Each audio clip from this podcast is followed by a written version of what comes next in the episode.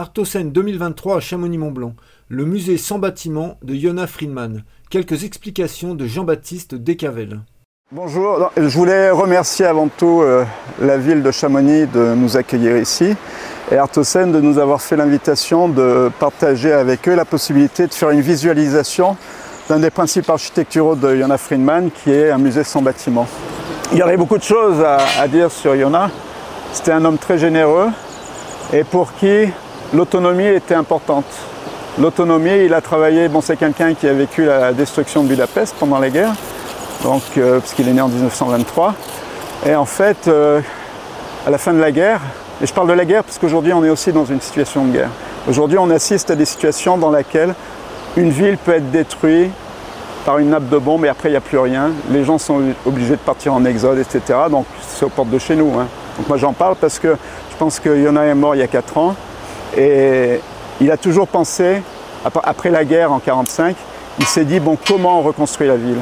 Comment on développe euh, l'urbanisme, l'infrastructure de la ville, etc. pour que les gens aient toujours la possibilité en cas critique de survivre? Donc il y a l'économie de survie et c'est aussi quelqu'un qui a beaucoup travaillé sur l'écologie. On est dans un endroit où l'écologie prime. Je veux dire, il y a la montagne, il y a le glacier là, qui visiblement a quand même pas mal réduit.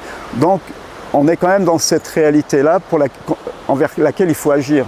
Et Yona Friedman, bon, je ne peux pas parler de tout ce qu'il a, a développé dans les années 60, 70, 80 sur l'écologie. Ça, c'est consultable en ligne sur le, site de la, de la, dotation.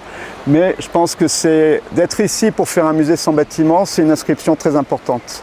Après, parler de lui, pour moi, c'était un homme très généreux et un homme qui avait une pensée très très importante au niveau de, l'architecture. Je ne peux pas vous la résumer en, deux mots. Quoi.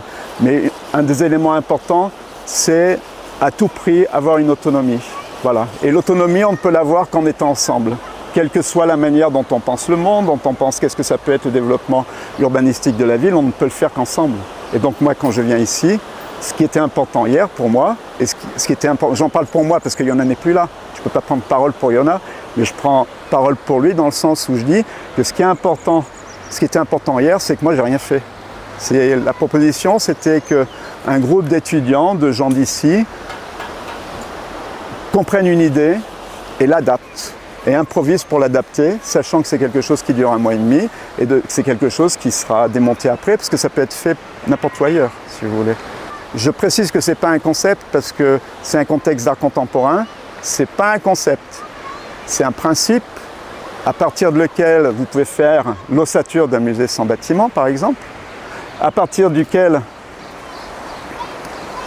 comme c'est quelque chose qui est fait avec des triangles, avec des décaèdres, avec des cubes, si vous voulez, l'échelle 1 du musée sans bâtiment, l'échelle 1, ce serait des cercles de 3 mètres, avec un diamètre de à peu près 30-35 mm avec des tubes pleins sur 3 mètres. Donc vous imaginez ça, ça fait 3 mètres.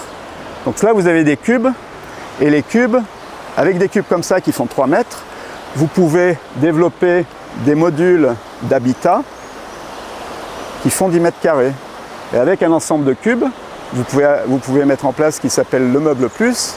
Et le meuble plus, c'est mettre en place votre propre habitation. L'habitation, c'est quoi? Et Sayona, il en parlait déjà il y a dans les années 70. C'est quatre murs et un toit.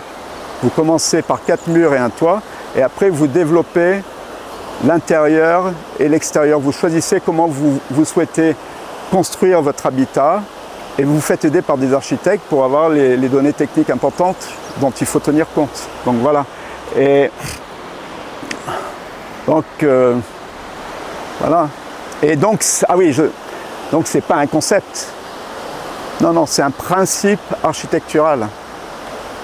C'est pas non plus une architecture parce que là, on a une visualisation. Mais il y a une idée derrière. Et à partir de quel moment quelqu'un va travailler avec l'idée et la faire sienne? C'est pour ça que moi, hier, j'étais là juste pour parler avec les gens, pour leur expliquer. Parce que c'est à eux de le mettre en place. C'est à eux de le mettre en place parce qu'ils sont d'ici. Voyez Moi, ce qui était important pour moi, une chose qui était aussi importante pour moi, c'est de ne pas modifier la structure du lieu, parce que je dois m'adapter. Je dois m'adapter au lieu, je dois m'adapter au paysage, Et je dois faire en sorte que quand je vais mettre en place un possible avec, avec eux, que quand ils vont mettre en place le possible musée sans bâtiment, le principe du musée sans bâtiment, là, c'est qu'il vous, vous donne une multiplicité de points de vue. Le musée, donc c'est un prolongement du musée qui est là. Et le musée qui est là pour avoir les points de vue sur l'extérieur, vous avez des fenêtres. Une fenêtre, elle va vous donner un angle de point de vue.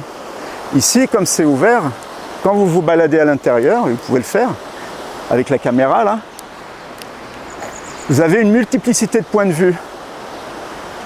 Et d'une certaine manière, comme à chaque fois que vous marchez, vous vous déplacez, vous levez la tête, vous voyez une chose, après vous pouvez aller, voir là, votre point de vue, il ne sera, jamais, sera jamais pareil. Et pour ça, moi, c'est aussi mon point de vue sur la vie, il ne sera jamais pareil, parce que chaque fois que je, vais vers l'autre ben, et qu'on parle, ça enrichit mon savoir, et j'enrichis le savoir de l'autre. Et ça, c'est un peu ça. Donc ce que je trouve extraordinaire ici, c'est qu'à partir d'ici, on a une multiplicité de points de vue sur le paysage, sur les, éléments de la ville, sur les gens qui sont ici. Et ça, c'est quelque chose que cette pensée-là que j'ai fait mienne, hein, le point de départ de ça, c'est ce que cet homme m'a proposé. Et c'est ce que cet homme nous a proposé. Voilà. Donc euh, après, on peut parler pendant deux heures. Hein. Merci.